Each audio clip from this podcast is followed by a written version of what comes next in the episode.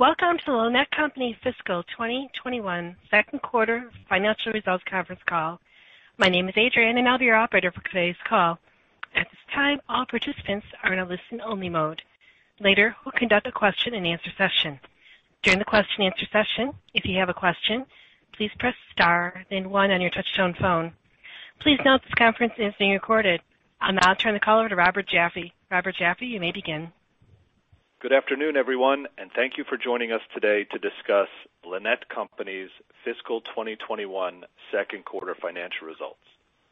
On the call today are Tim Crew, Chief Executive Officer, John Kozlowski, the company's Chief Financial Officer, and Maureen Cavanaugh, our Chief Commercial Operations Officer.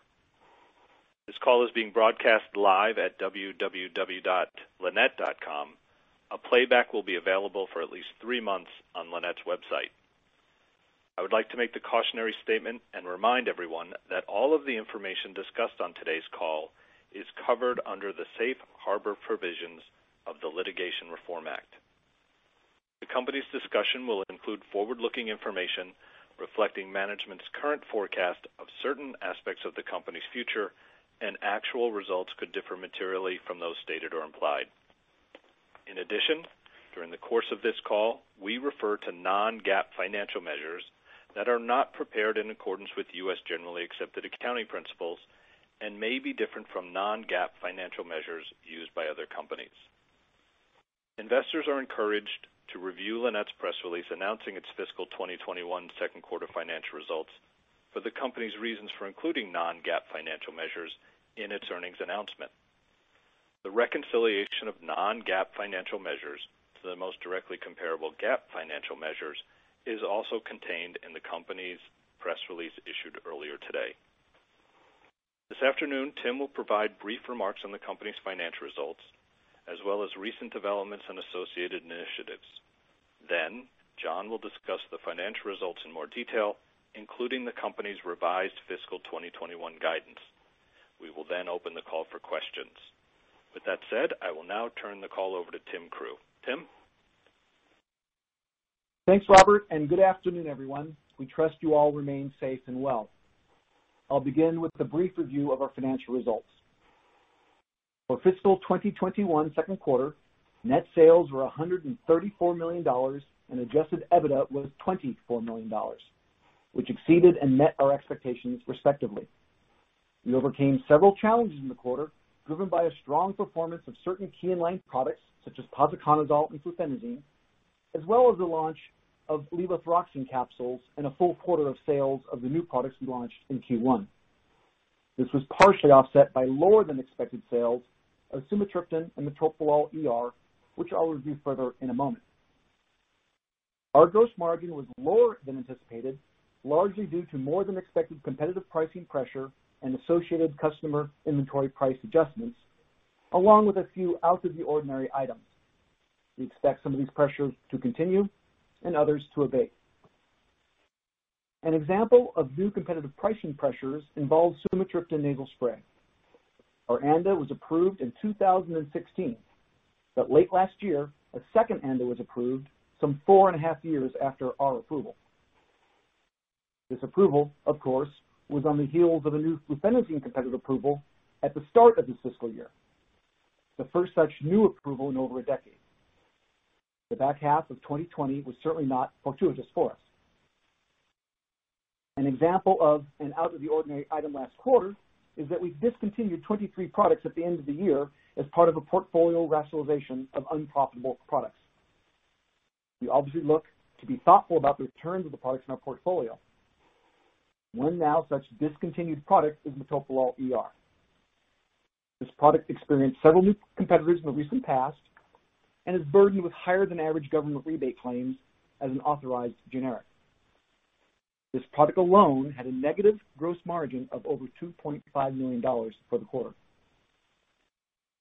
Another out-of-the-ordinary item related to our product portfolio rationalization was a small number of products that had some net upward market adjustments.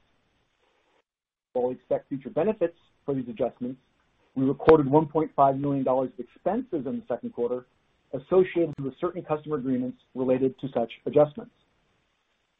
While there are always many moving parts in the generic company's income statement, these atypical items obviously reduced our gross margin percentage for the quarter. As noted, some will continue while others will abate. Turning to our balance sheet. In late November, we used a portion of our cash to pay off in full, at long last, our Term Loan A notes. This payoff will reduce interest expense and principal payments going forward by $3 million and $27 million annually. Further, our remaining debt instruments have no financial leverage covenants, offering us increased financial flexibility. Also in the second quarter, we established a new $30 million revolving credit facility, which further enhances our liquidity. John will discuss our financials in more details later, including context around the liquidity and addressing our remaining debt. Meanwhile, our near-term competitive environment remains challenging, in part due to reduced sales from particularly profitable products.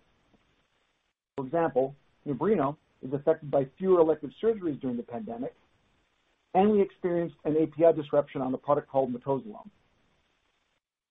We expect both products to contribute significantly more in future quarters than they will over the balance of this fiscal year. More significantly, we now also expect a new competitor for both posaconazole and fluphenazine to occur in this third quarter. However, we remain quite optimistic about our future billion-dollar sales potential by 2025 for the following reasons. First, the products experiencing accelerated declines were always expected to decline over the planning period. And Second, we continue to derive value in our core business by carefully managing all facets of cost, seeking new share on existing lines of business, and continuing our launch parade, all while building out our pipeline, where we have an expanding array of what we believe are durable mid and longer-term pipeline assets. Regarding our launch parade, we launched seven new products fiscal year to date, with four products in the first quarter, including lornofanol and levothyroxine tablets, as well as three products in the second quarter, including levothyroxine capsules and azithromycin IR tablets. We expect to launch another five new products over the balance of the current fiscal year, three of which are already approved, including chlorpromazine, which is in process as we speak. Collectively, these new products are expected to achieve our continuing yearly goal of around $70 million of annualized sales from new product launches. With respect to our pipeline, we have more than 20 products in development, another 11 ANDAs pending at the FDA, including partner products, plus four products that are approved and pending launch. I will now turn to larger and more durable opportunities in our pipeline, starting with our generic Advair development program with Respirent.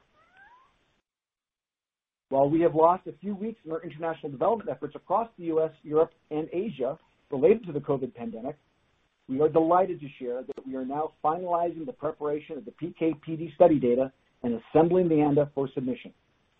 Our expectation is that the ANDA will be filed around the end of March. We continue to believe a U.S. launch of the product is possible in calendar year 2022. and Based on standard assumptions, we anticipate substantial net sales in fairly short order following the launch. While to some of you that may seem optimistic, please note the speed of this program's development has been exemplary, perhaps even extraordinary compared with historical programs. We entered this agreement less than 18 months ago, but now find ourselves only a few weeks from filing this highly specialized, durable, and exciting opportunity. And as we have said, we are evaluating in late-stage negotiation for additional product opportunities in the drug device inhalation respiratory space for dry powder and metered-dose inhalers. These markets are, of course, generally quite large, growing, and durable. Similarly, our progression with the insulin glargine asset in partnership with HEC, we also see as exemplary. Over the last two years, we have significantly progressed through various manufacturing, clinical, and regulatory milestones, and I'm going to go through them all briefly with you now. First, we have successfully produced product, conducted a pilot healthy human volunteer clinical trial, developed related analytical data, and received supportive FDA feedback. That feedback suggests, essentially, that we can repeat the same, albeit slightly larger, healthy human volunteer study at the same clinical site used previously with new product produced at the new facility that HEC has constructed.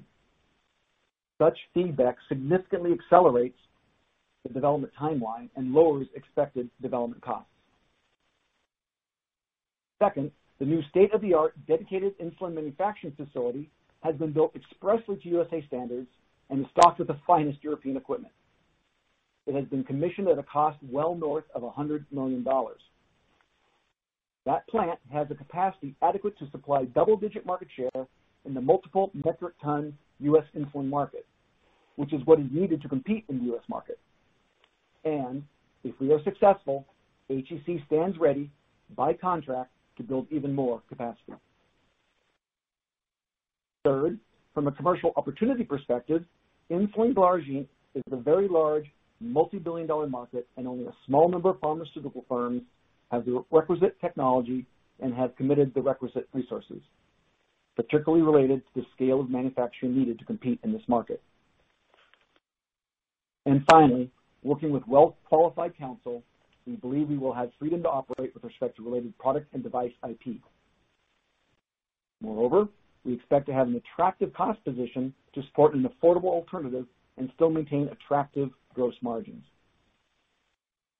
Such efficiency is especially important in this very high volume market, where formulary switches between various forms of glargine occurs more regularly than other far more expensive so-called biologics. And yet, even with such relative affordability and assuming future price erosion, we see each 10% share of the glargine-only market worth around $200 million annually. Moving forward, we are now working with our partner to scale up the product processes in the new plant to produce clinical batches while the FDA reviews our healthy human volunteer study protocol, which we submitted at the end of last year. We expect to produce clinical material in the first half of this calendar year and then file an IND later this calendar year. Thus, we expect to be running the clinical trial early next calendar year. Thereafter, our plan anticipates a filing of the BLA later in calendar year 2022 and a product launch in 2023. While there are operational logistical challenges aplenty, we are delighted to have already ameliorated so much of the program risk, and we are excited to see the culmination of our efforts propel us towards a relatively near-term filing. Now, stepping back to broader market dynamics, I have a few comments to share. First, starting with COVID-19. Although we see a slow recovery to the pandemic, we are encouraged, as we all are, by the progress on the vaccine front. We look forward to better days and expanding volume for our generic business soon ahead. Meanwhile, our team remains laser-focused on launching new products and managing our costs. Second, President Biden recently signed an executive order that says, in part, that the U.S. government should, whenever possible, procure goods and services from sources that will help American businesses compete in strategic industries and help America's workers thrive. As a company with its headquarters and all of its own R&D and finished dose manufacturing based in the U.S., we are encouraged by the President's executive order. While we believe it will take some time, we hope to become an even more important supplier of the medications we produce to the federal government. One interesting optic around Made in America is that we see it as being aligned with emerging shareholder expectations and possible future SEC guidance around climate risk. Lannett is one of the few scaled American generic pharmaceutical companies that is producing the vast majority of its finished products in the U.S., as well as acquiring the significant majority of its API for those products from the U.S. or so-called TAA, Trade Agreement Act, compliant countries. By contrast, much of American consumed generic products are being made in or with API from non-TAA compliant countries. As a primarily Made in America firm, Lannett is subject to and meets or exceeds America's high OSHA and EPA standards. While it all comes at a cost, our relatively tighter U.S.-oriented supply chain likely lessens our carbon footprint and perhaps reduces our contribution to and exposure from climate risk events, especially when compared with so many competitors who operate in and ship to America from the far side of the globe. So do buy American and ask your pharmacist to buy Lannett products. In doing so, you can help out some of your fellow citizens and perhaps help out our planet. To sum up my remarks today, for the quarter, we reported better than expected net sales, and our adjusted EPS was in line with our estimates. Our gross margin was impacted by ongoing competitive pricing pressure and some out of the ordinary events. Our launch parade continues. We have launched seven new products thus far in fiscal 2021 and expect to launch approximately five more in the coming months. We have revised our fiscal 2021 full-year guidance down due to ongoing pricing pressure in our portfolio and, to a lesser extent, our decision to discontinue a range of lower-margin products. Our outlook assumes additional market entrants for both fluphenazine and posaconazole, essentially now in our current fiscal third quarter.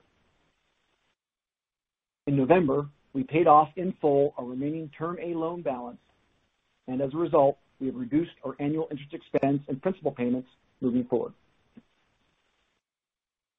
Finally, the development of our durable high-value pipeline continues to expand and progress, giving us optimism for our growth over the midterm and beyond. We believe we are on track for filing the ANDA for generic Advair in the current quarter, and we believe we remain on track for filing the BLA for insulin glargine just next year in calendar year 2022. With all of that, I turn the call over to John. John? Thanks, Tim, and good afternoon, everyone. As was mentioned earlier, I will be referring to non-GAAP financial measures. The reconciliation of the GAAP to non-GAAP numbers can be found in today's press release. Now for the financial results on a non-GAAP adjusted basis.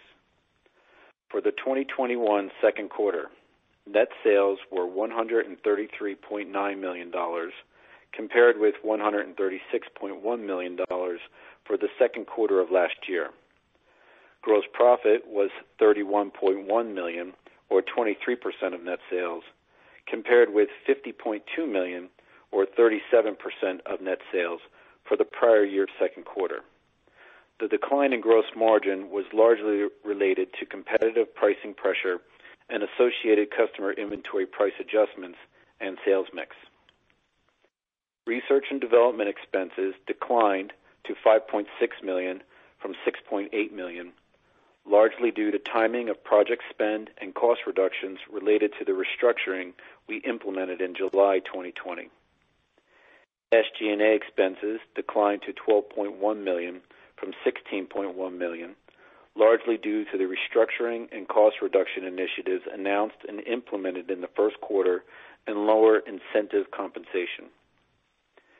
Interest expense decreased to 10.5 million from $13.1 million in last year's second quarter due to repayments of Term A and Term B loans, as well as lower interest rates. Net income was 3.2 million, or $0.08 per diluted share. Net income for last year's second quarter was 11.7 million, or $0.27 per diluted share. As previously stated in Q1, our Q1 adjusted EBITDA, excluding the full cost-saving benefit of the recent restructuring, less expenses such as severance incurred in the quarter, was $26 million. Our comparable adjusted EBITDA for Q2 was 24 million. Turning to our balance sheet, at December 31st, 2020, cash and cash equivalents totaled approximately $34 million. We expect our cash balance to increase in the second half of the fiscal year and to be around 50 million at the end of both Q3 and Q4, primarily due to improvement in our working capital, as well as from already received and expected future income tax refunds. Additionally, we have 5 million of cash not included above and a restricted account based on our amended agreement with our Term Loan B holders. Our outstanding debt at the quarter end was as follows. Total debt was approximately $639.4 million. debt net of cash was $600.2 million, and net secured debt was $514 million. As Tim mentioned, in November, we used a portion of our existing cash to pay off in full our Term A loans. We are actively pursuing opportunities to enhance our capital structure and intend to refinance our remaining Term B loans well in advance of maturity. In December, we established a new 30 million revolving credit facility, which provides enhanced liquidity. Our Q2 GAAP financial results included a non-cash asset impairment charge of $198 million, primarily related to the write-down of intangible assets, specifically product rights, associated with the acquisition of Kremers-Urban Pharmaceuticals. The impairment analysis was partially triggered by our decision to discontinue certain product lines, sales of which have declined over a fairly lengthy period of time. Product lines generated net sales of 29.9 million for the fiscal 2020 full year and $3.6 million and $0.8 million for Q1 and Q2 of the current fiscal year, respectively. Turning to our outlook, we are revising our guidance for the fiscal 2021 full year as follows. Net sales in the range of $480 million-$500 million, down from $520 million-$545 million. Adjusted gross margin as a percentage of net sales of approximately 24%-26%, down from 29%-31%. Adjusted R&D expense in the range of $26 million-$28 million, down from $29 million-$32 million. I'd like to point out that our total R&D for the year has come down because of lower than anticipated project spend in the first half related to timing. We expect R&D to ramp up in Q3 and Q4, which is largely related to our investment in our durable product pipeline. Adjusted SG&A expense ranging from $52 million-$54 million, down from $55 million-$58 million. Adjusted interest expense in the range of $41 million-$42 million, unchanged. The full year adjusted effective tax rate in the range of 26%-27%. Adjusted EBITDA in the range of $75 million-$85 million, down from $100 million-$110 million. Lastly, capital expenditures to be approximately $10 million-$15 million, down from $15 million-$20 million. Regarding the phasing of the quarters, we expect net sales and profitability in Q3 and Q4 to be similar, but lower than Q2. With that overview, we would now like to address any questions you may have. Operator?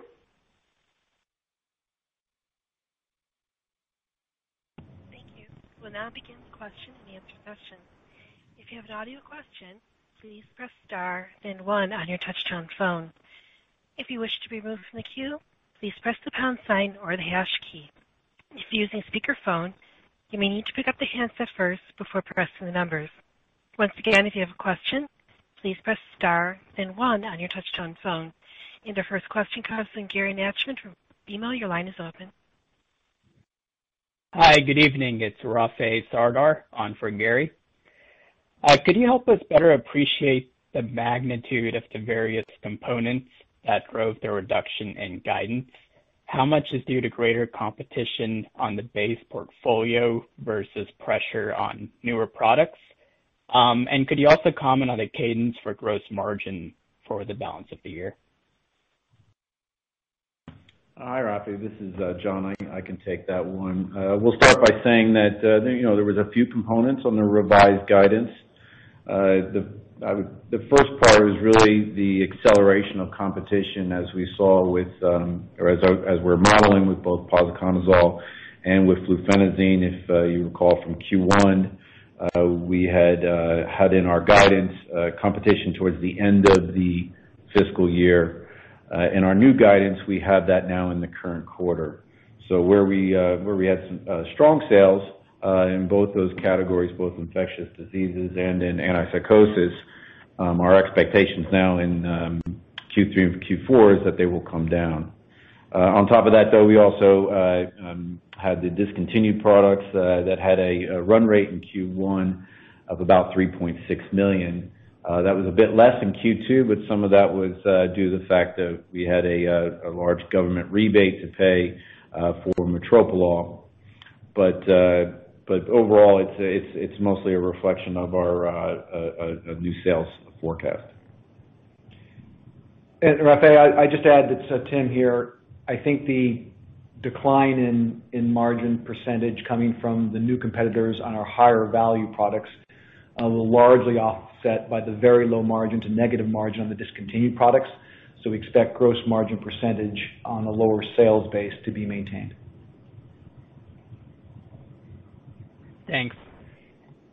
And could you also comment on what you're seeing with respect to potential business development opportunities? How confident are you in completing a few transactions in 2021?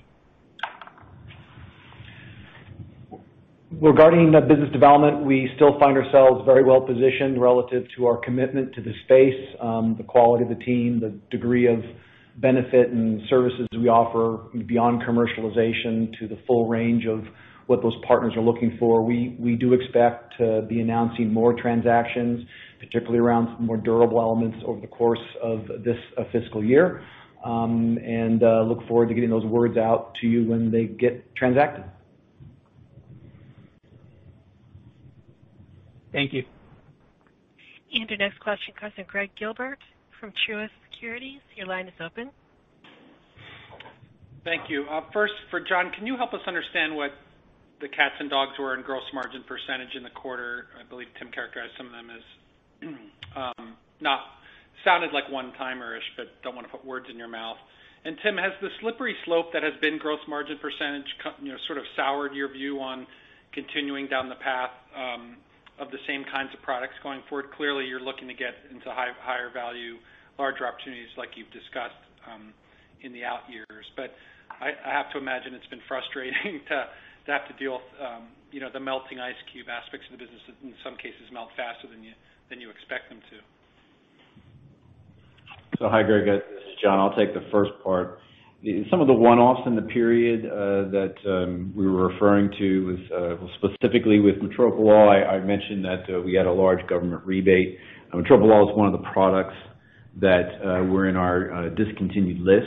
Um, so it was a significant reduction to the quarter that we will not see in Q3 or Q4. We also had some inefficiencies with our operations, some of them COVID related with absenteeism, Um, that uh, we're expecting to uh, increase uh, as we go into the back half of this year. Um, as a matter of fact, if we're, you know, just looking at you know, some of our results from January versus December, we're seeing a significant increase in our overall output. And uh regarding to the slippery slope on gross margin, I do think the fact that we've been seeing um, fewer new generics uh, being approved and more approvals on existing generics has accelerated the erosion on what we might call some of the base products in our portfolio, uh, a bit more than we may have thought uh, a few years ago.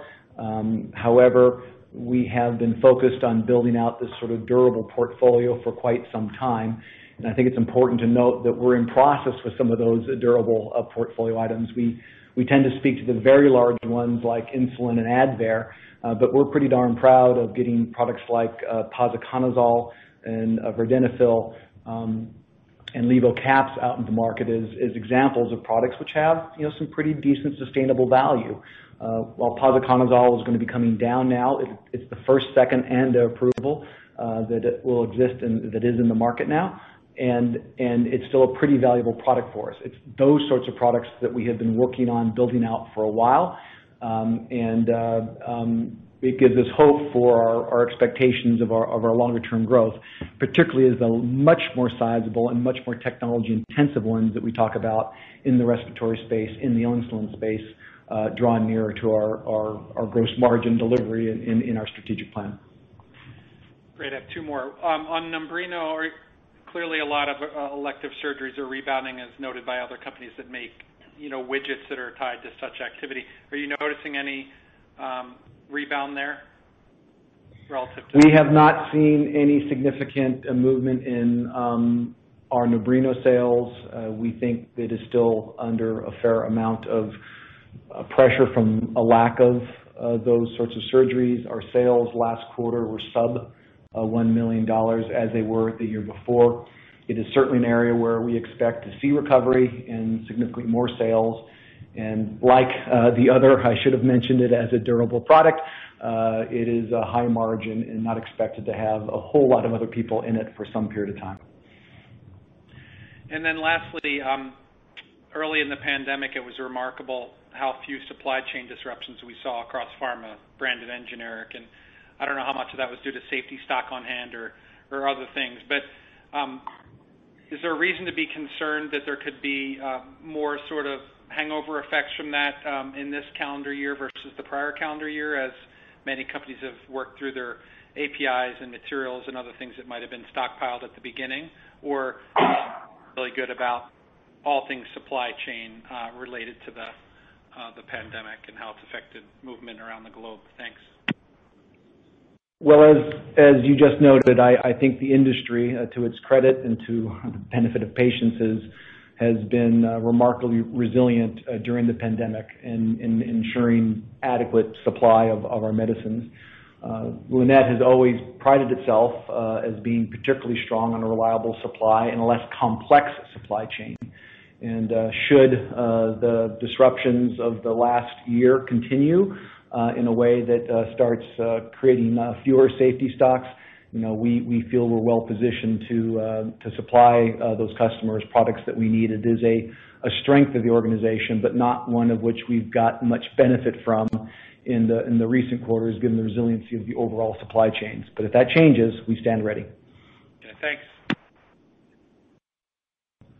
Our next question comes from Matt Hewitt from Craig-Hallum Capital. Your line is open. Good afternoon. Thank you for taking the questions. Um, just a couple from me. Uh, first off, and I don't know if it's possible, but is there any way to quantify what the COVID headwinds have been over the past year? And you've talked about NUMBRINO, but you think about the um, ADHD uh, drugs um, have been in decline because of the pandemic, and I'm sure there's others. How much of a headwind is that? Is that 10%, 15% over the past, call it 12 months? And as we you know, see vaccinations uh, increasing, um, you know, infection rates declining, is that a potential tailwind for you later in this calendar year? Uh, good evening, Matt. We have noted in other calls, and a number of you and your uh, compatriots have observed the sort of volume declines across industry, which have been in the sort of low single digits. I always try to make the counterpoint. It's not just the decline, it's also the fact that there wasn't a gain. Over most of the decades I have now spent in this industry, we've always seen you know, single-digit growth in in generic pharmaceuticals. Over the last year, you've seen single-digit negative growth in pharmaceuticals. So that net swing can be maybe 10%. We shall see. Um, we certainly hope to see that as part of our lift as we get into our next fiscal year. Um, and then of course, beyond uh, the NUMBRINO um, curtailment, which you just referenced, we have other areas like you don't see as much cough and cold utilization, which is a disproportionate part um, of folks that are not getting cough, cold as people stay in, right? So those particular products in our portfolio are certainly down more than 10%. Uh, so, we do see lift on the balance of the portfolio as as uh, life returns a degree of normalization and new patient starts on existing generics uh, goes up again. Then we see uh, specific sectors of opportunity in cough, cold, in NUMBRINO uh, uh, for those pieces of our portfolio that have been disproportionately reduced more than the single digits you see for the macro effects. Got it. Okay. And then and one other one from me. As far as the pipeline is concerned, um, thank you for providing the update as far as you know number and development, pending approval and pending launch. As we look at, call it the next 12 to 18 months, Um, the 11 pending approval by the end of the fiscal year, is it safe to assume you know, somewhere between a quarter and maybe half of the ones that are in development um, could also uh, reach the goal line over the next 12 to 18 months? I'm just trying to think how you know, areas where you could um, drive some incremental EBITDA to help with that current balance sheet situation. Thank you. So we tend to think of it, uh, again, uh, to that annual goal we've spoken to of $70 million of annualized sales from each bucket of year's product launches. Uh, we certainly accomplished that last year with the posaconazole anchor. This year, it'll certainly be accomplished, we believe, with the levo caps and levo tabs anchors, as well as potential um, um, um, nasal spray opportunities late in the year on zolmitriptan. And as we look forward to next year, Uh, we expect to be able to continue that. We we are focused a little bit more on the sort of product quality. We're we're willing to back off from the 20 product launches we started with to uh, getting to that same sort of dollar range on fewer products. Uh, we are pleased to to share that it looks like the API issue that held up our thalidomide approval for some period of time is resolving itself. We do not have an approval yet, but Uh, the API issue, which has uh, pulled that off of our commentary, is looking better uh, for the course of the calendar year. Um, and then as we get into next year, of course, there's all sorts of things that may occur, but we feel good about that $70 million of annual new value. Understood. Thank you. Our next question comes from Elliot Wilbur from Raymond James. Your line is open. Thanks. Good afternoon. Um, first question for Tim. I guess with respect to additional competitive entries on posaconazole and fluphenazine, um, are those additional entrants pricing at points that coincide with historical experience, historical models? Sounded like from your commentary that that may not be the case, but just wanted to verify if in fact that's that's true. Yeah. So we um, you know, try to avoid any commentary on individual pricing expectations uh, on any particular product uh, for our portfolio. Um we we will note that um, in aggregate, we are increasing our expectation of declines across the portfolio Uh, to go from you know, the mid to higher single digits to the highest single digits across our portfolio, which is a reflection, I think, of you know, more entry on more products uh, in our portfolio over the course of this year and beyond. Okay. Maybe a question for John, coming back to some of the earlier conversation around gross margin levels. Um, could you disclose what the government rebate was related to metoprolol? I guess, you know, the reason I ask the question is is looking at the margin performance um, this quarter, certainly can understand the factors that led to lower than expected numbers and the change in guidance going forward. But if I look at your your revenue performance, it, I mean, generally across the board and certainly in kind of your key high margin categories, certainly seem to be better than external expectations.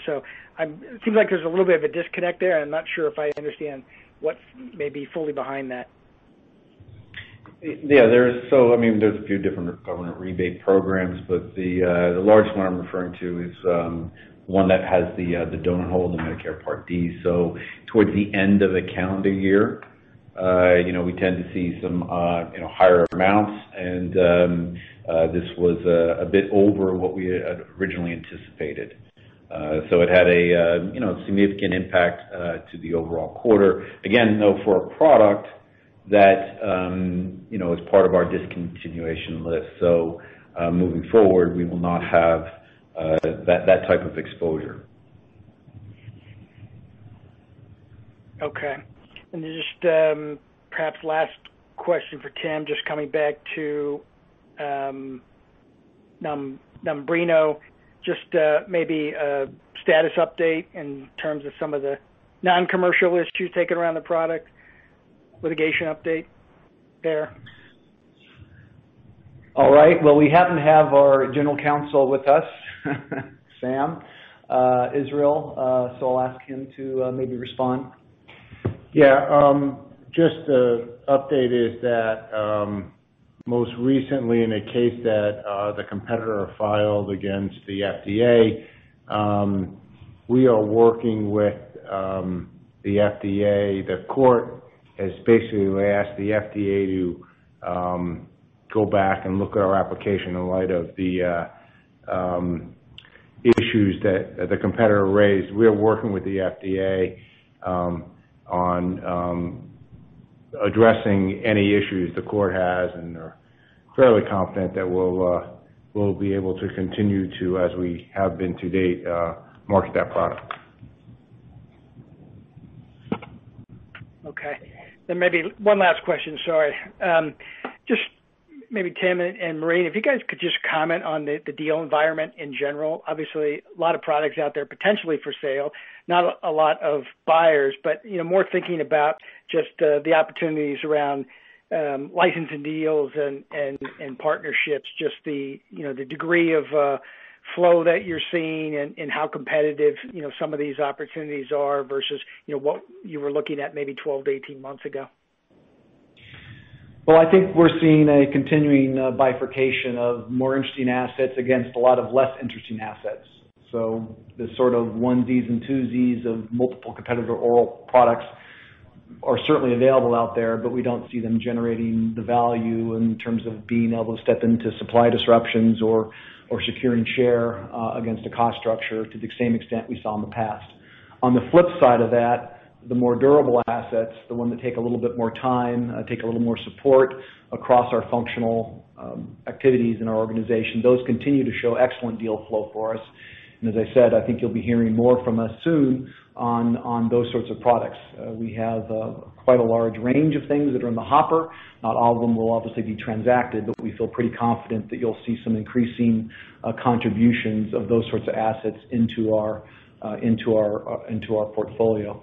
I do think there is also, as an industry, lots of duplication out there, right? There's lots of duplicate R&D, there's a lot of duplicate SG&A, there's a lot of duplicate manufacturing. Whether or not those sorts of transactions drive some value at some point, we shall see.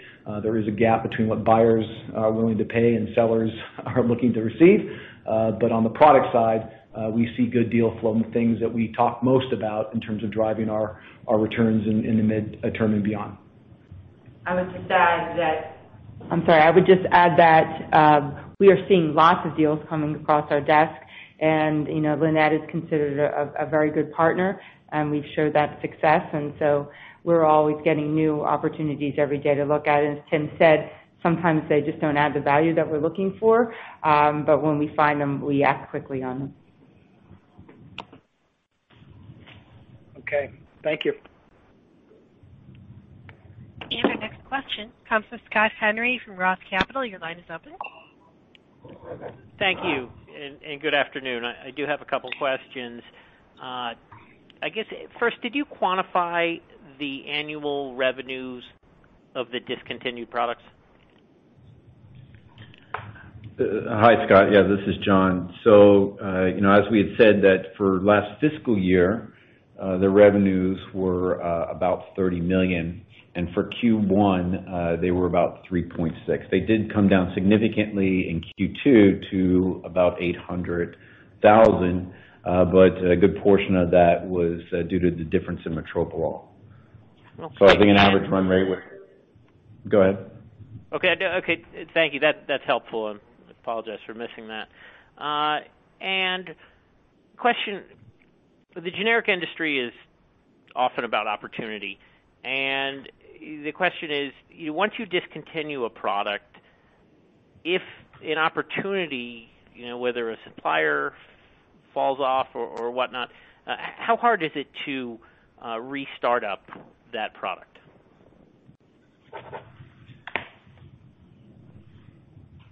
Uh, this is Maureen. I'd say it really depends on how long it has been since you discontinued a product. So obviously, if you discontinue a product just because of the value that it gives with having no operational issues, it's easy to bring back. It's quick to you know, um buy some API and produce the product. The longer it gets, the longer timeline from when you discontinue a product till you consider bringing it back in the market, that takes a lot longer to bring a product back to the market. Things change. And so Yeah. Yes. When do you think a product you know, goes stale? If you know, At what point is it you're almost starting from scratch? Is it you know, a year? Is it two years? Just curious. Yeah. I mean there's lots of theories about that. I think it's product by product specific. Uh you know, one rule of thumb, people say five years and greater, but it really is very very product specific. It depends. So um we're constantly looking at that. We look at our old ANDAs that we've not sold for a while and consider it all the time. We're constantly looking for opportunities in the market so we can jump on them. I'd note that the FDA's support of prior approval supplements and their speed of which they are acting on them certainly shortens the time horizon that historically we have seen to bring those products back to the market. So i assure you, should those markets become more valuable, they remain in our portfolio by and large, and we'll be able to act upon them. I also think pragmatically, um that's not what our expectation is, or we would not have discontinued them from where we stand here today. Certain products will have a structural concern, as we mentioned on metoprolol and its government rebate uh requirements as an NDA as opposed to an ANDA, Uh, which made it uncompetitive vis-a-vis numerous competitors in the market today. Okay. That's helpful. I appreciate the color on that topic. Uh, second question on gross margin. Uh, if we look at the adjusted gross margin and use the midpoints, it basically dropped from 30% to 25%. When we think about next year, now there'll be some new products and there'll be some other products that are worse. I mean is it reasonable to think that perhaps the margins are down to 25% in 2022? Is that a rational way to think about it? Uh, so, I mean, we typically give some color for uh for our fiscal 2022 um, towards the end of our year. Uh, you know, we'll expect to give something on our Q3 call in May. So in a few months, we'll be able to provide uh, a bit more color in terms of our margins, our margin that from a run rate. And I'll add that we have previously said, and still believe, that as we look out over time uh, with the more durable items in our portfolio, recognizing that most of those durable items will have a partnership, we've always talked to a billion-dollar goal and happy to be in a 30% gross margin arrangement. That uh, net margin to ourselves, I think that remains in place. So the portfolio itself of any given year will affect, obviously, what our gross margin will target for that year. Uh but over time, I think something in the sort of low 30s is is what we would see as expected or targeted as these more valuable products come into our portfolio. Okay. Perhaps, you know, having covered this company for about 10 years, I've seen the cycle on the high side, the low side. Uh, Tim, and uh, obviously it's an opinion, but do you get the sense that we are kind of approaching the bottom of the generic cycle here? Is is there a level, uh, in in your opinion, where margins typically bottom out before you have less competition and then they start the upward trend again? Well, I'll simply say that we're not satisfied with where we are. Um, but the market does indeed have lots of ups and downs, and we're fighting uh, hard to do the best we can with the hand that we've been dealt, and we try to keep our eye on the prize. So from our company perspective, we're quite proud of what we've done. I want to stress this, right? We created a launch parade out of kind of ethos in the last few years with uh, $70 million of annualized value. We brought to market first uh, launch products like posaconazole, levocaps, and vardenafil, and on and on, while we're paying down our debt reducing our costs, um, and now building this really rather durable portfolio. Our main optic is what we can do with our team uh, to deliver more value to uh, that marketplace. And I do think the fact that we're talking more and more about these durable uh, products that take significant infrastructure investment, likely to partner for a company of our size, remarkable at some level that a company of our size has been able to latch on to these sorts of opportunities.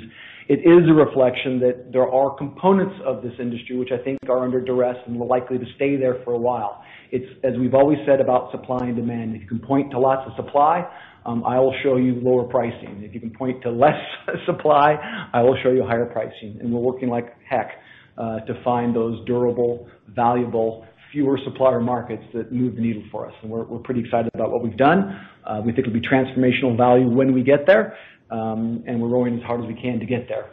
Be darned what the rest of the market is doing. Okay, great. I appreciate that feedback.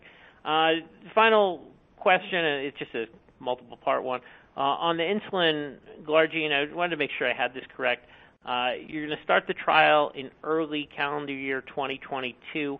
Uh, about how long does that trial take from from starting to read out?